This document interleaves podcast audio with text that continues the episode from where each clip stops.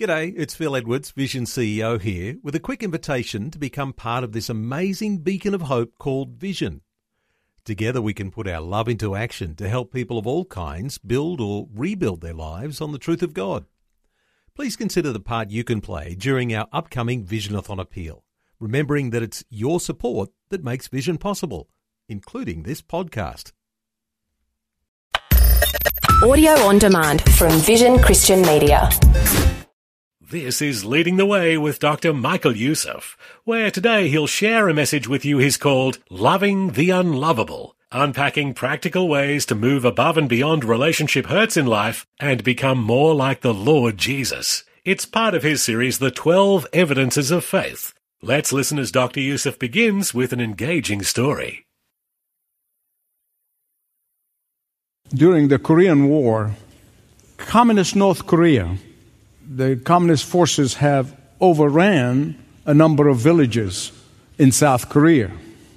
One of those villages that they overran, they, as always, have a policy of gathering all the community leaders first, and they kill them first. But in one particular village, among those leaders, there was a Christian man who ran an orphanage in that village. And when the communist uh, commandant, the officer, learned that this Christian man ran a, an orphanage, he decided to spare his life. But in order to instill fear, he forced that man, that Christian man, to watch him, the communist, kill his son, the Christian man's son, who was 19 years old, in cold blood. At the end of the Korean War, the communist officer was captured and tried for crimes, atrocities that he has committed. And he was tried before a United Nations tribunal.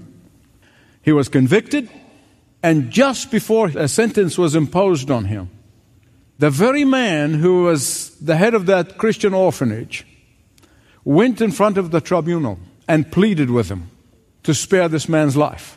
The man who killed his son. He said, Give him to me, and I'll train him. And sure enough, the tribunal released the prisoner to the custody of the orphanage director. And true to his word, the Christian man trained him, shared Christ with him. Then he discipled him. That communist officer later on went on to be one of South Korea's most prominent pastors.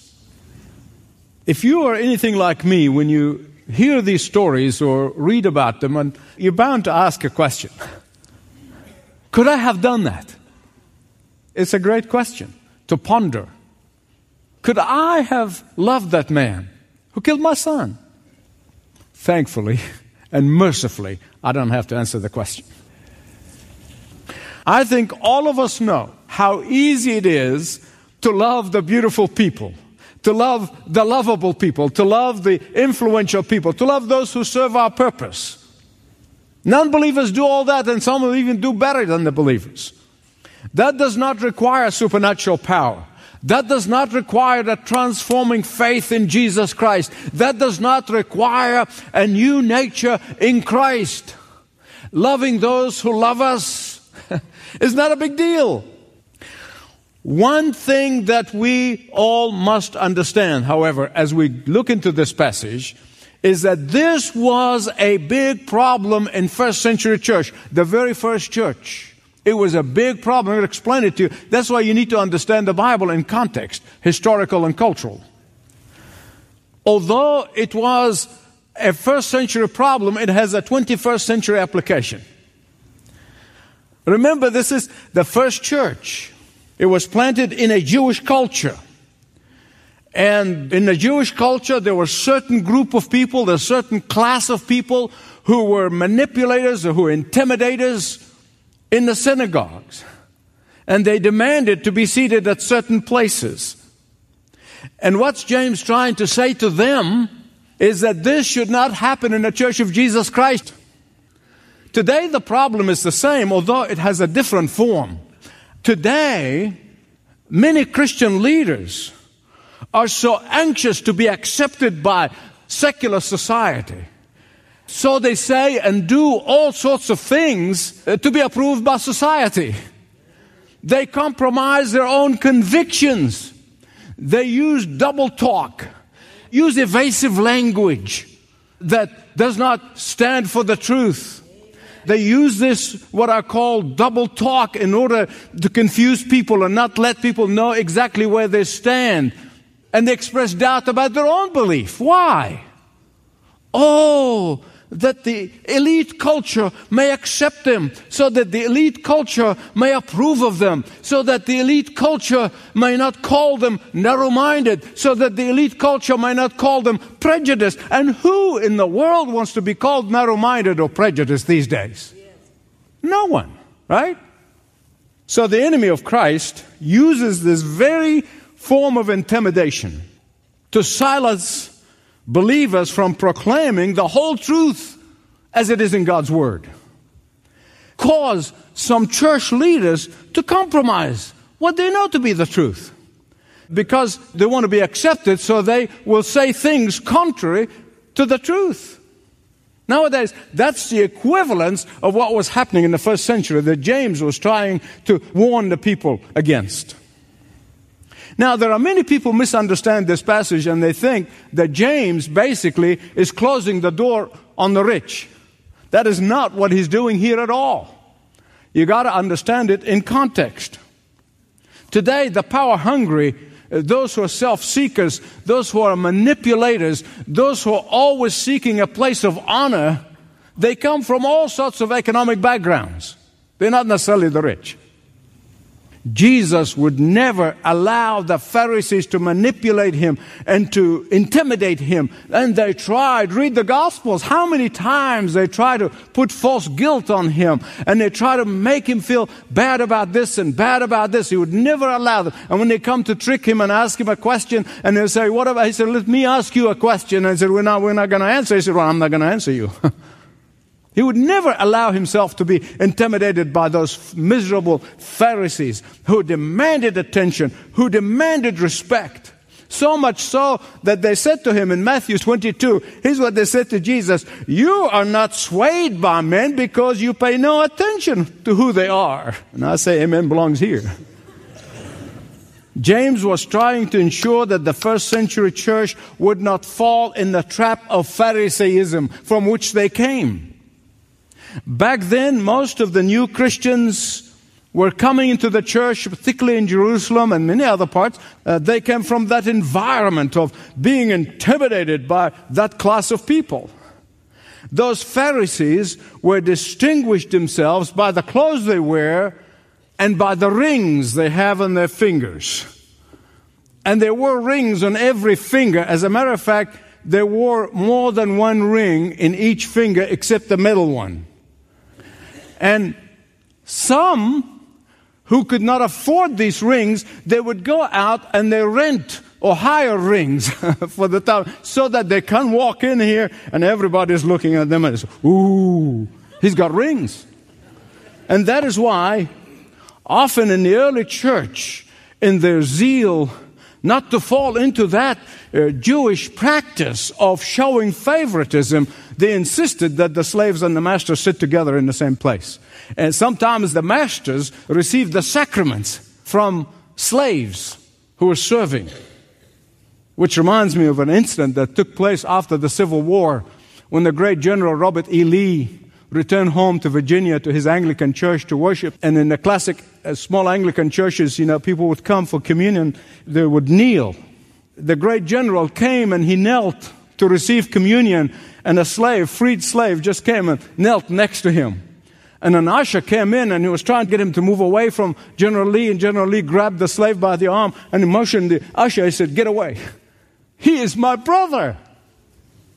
As a matter of fact, some people think that although the Christmas carol that we often sing, O Holy Night, was written 10 years before the Civil War, that the line that was added after this incident, for the slave is my brother. James is making the point so clearly here. When you love the unlovable, you are fulfilling the royal law. What is that royal law? You love the Lord your God with all your heart, mind, and soul, strength. And you love your neighbor as yourself. That's what James is saying the royal law. Why does he call it the royal law? Verses 8 to 11. Why is it called the royal law? Have you thought about that? There are several reasons why it's called royal law. It's called the royal law because it's supreme excellence. It is called the royal law because in Deuteronomy 6 5, the King of Kings gave that law. And then in John 13, it was repeated and confirmed to the disciples by the Lord of all lords, God the Son. And then in Romans 5 5, he tells us that the Holy Spirit poured his love into our heart to enable us that we may keep this law. Without his power, we can't. But there's another reason why it's called the royal law. Is because it is the king of all laws. It's the king of the Ten Commandments. Think with me for a moment here, okay? If you love God, you're not going to break the first five commandments. You're not going to have another God beside him and so forth. If you love your neighbor, you're not going to break the last five commandments, six to ten. You're not going to covet what they have. You're going to rejoice when God blesses them. That's why it is a royal law. The main reason why this is called the royal law is because when you and I obey it, we become kings. Become kings. When you exercise it, you become a royalty. Why? Just think with me. What does hatred do to you when you hate somebody? What does it do to you? Makes you a slave to the person you hate. You become a slave. You said, How can I become a slave? Listen, well, just think again. In your enslavement to the person you hate, you exert a lot of emotional energy. It dominates your thinking. It saps your emotional energy. It often actually causes physical pain. I have some doctors here in this church who have told me that sometimes can't diagnose a person who's have pain, but they can't even figure it out. There's nothing wrong with them physically. That's what causes physical pain. Even physical illness comes from hatred. It causes all sorts of illnesses. What does the person who is the object of your hate make you to be? A slave to that person. and that is why love liberates you from that slavery. Love gives you power over such slavery. Love instills control over your emotions. Love makes you a king or a queen. Love makes you reign supreme as a monarch over your emotions. How does this relate to being respect of persons and being intimidated by someone and being worried uh, all the time whether you really are of- offending anybody or not. Or, you'll never be candid. You'll never be honest if this is something consumes you all the time. If you show partiality, you'll never be yourself. Someone would say, Michael, Michael, my friend, I really wish that I could love unconditionally. I really wish that I could love like Jesus, but you just don't understand, Michael. I'm married to a jerk. Michael, you don't understand.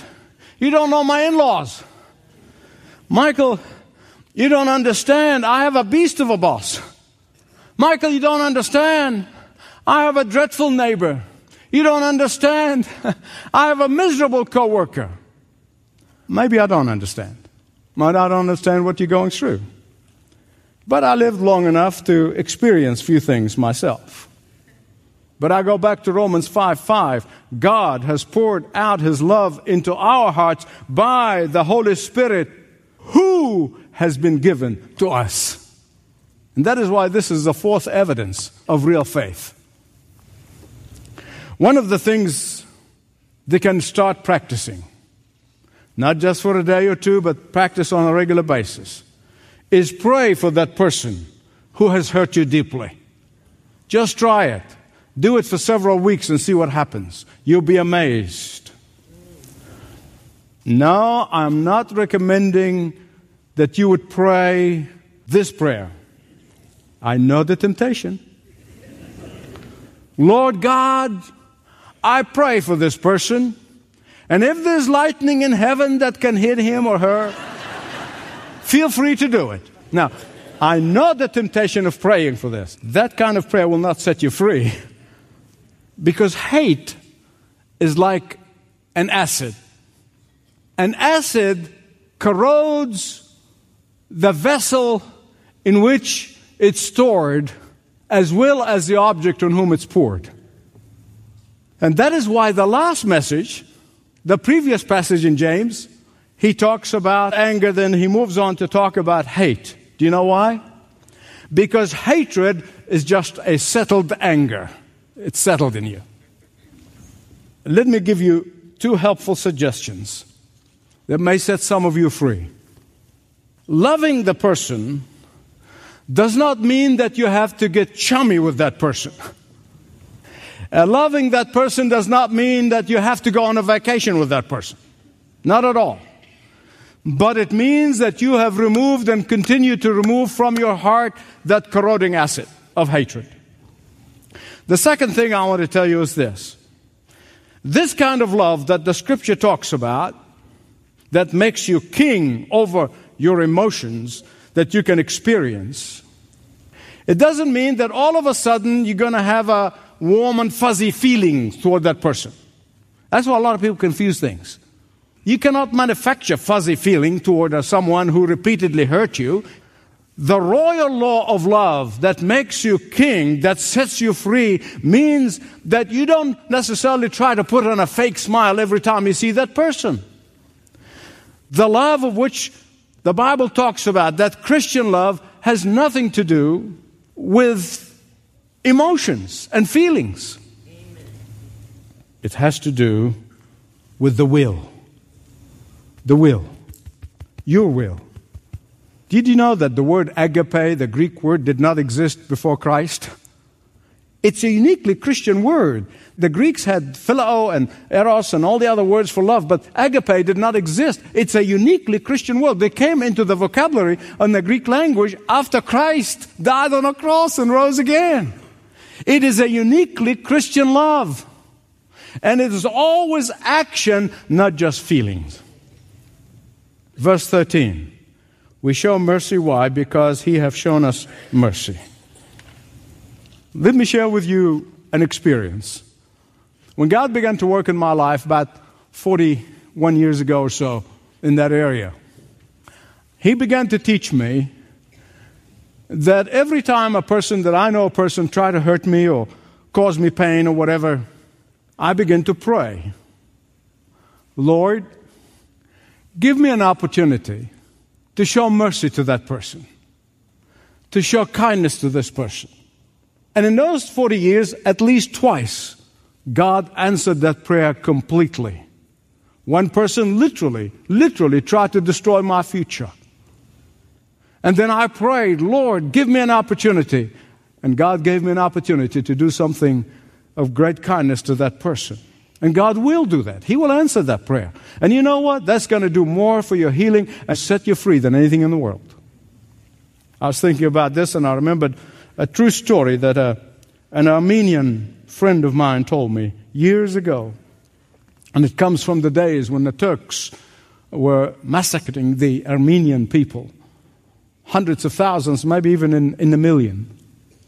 During those terrible atrocities, there was a young woman and her brother who were pursued by down the street by an armed Turkish soldier. And when he finally cornered them, the armed Turkish man killed the brother, but let the sister live but not before letting her watch as he killed her brother. Later, she worked in the hospital as a military nurse. And one day, that same soldier who killed her brother showed up on a stretcher, critically wounded. And the slightest inattention on the part of this nurse, that soldier would have died. And you can imagine the struggle. I know if you were there, I know if I'm there, I would go through the same struggle. The struggle within her. The flesh was saying, Vengeance, vengeance, vengeance. And then the Holy Spirit was saying, Mercy, mercy, mercy. Yes. And finally, she yielded to the Holy Spirit and she nursed that man back to life. The soldier who had recognized her asked her the question, Why did you not let me die? She said, Jesus loved me while I was sinner, and I'm trying to emulate my Jesus. This man said, I want to embrace your Jesus.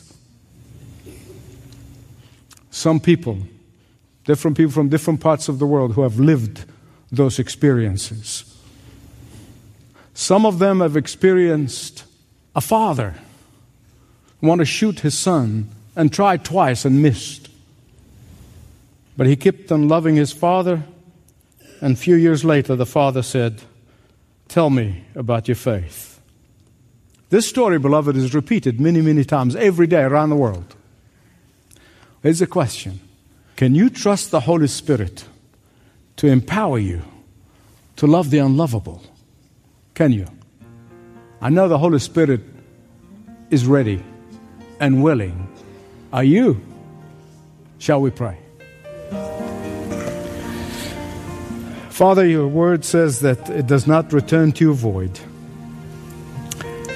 You have spoken to me, you have spoken to all of us. And Father, we pray, we confess to you that without the power of that Holy Spirit who dwells in us, we cannot do it. It's an impossibility. But you have done it many, many times throughout life with your children. And you can do it again. Will you today set many people here free?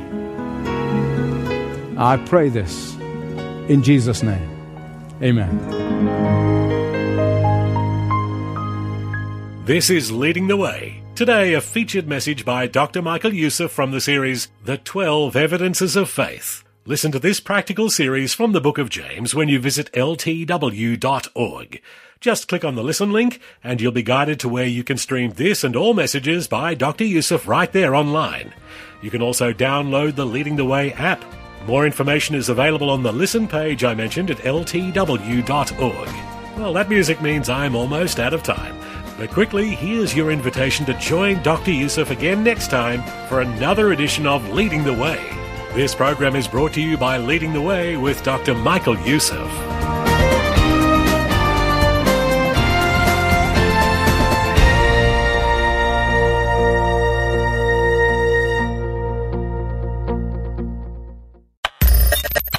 For taking time to listen to this audio on demand from Vision Christian Media. To find out more about us, go to vision.org.au.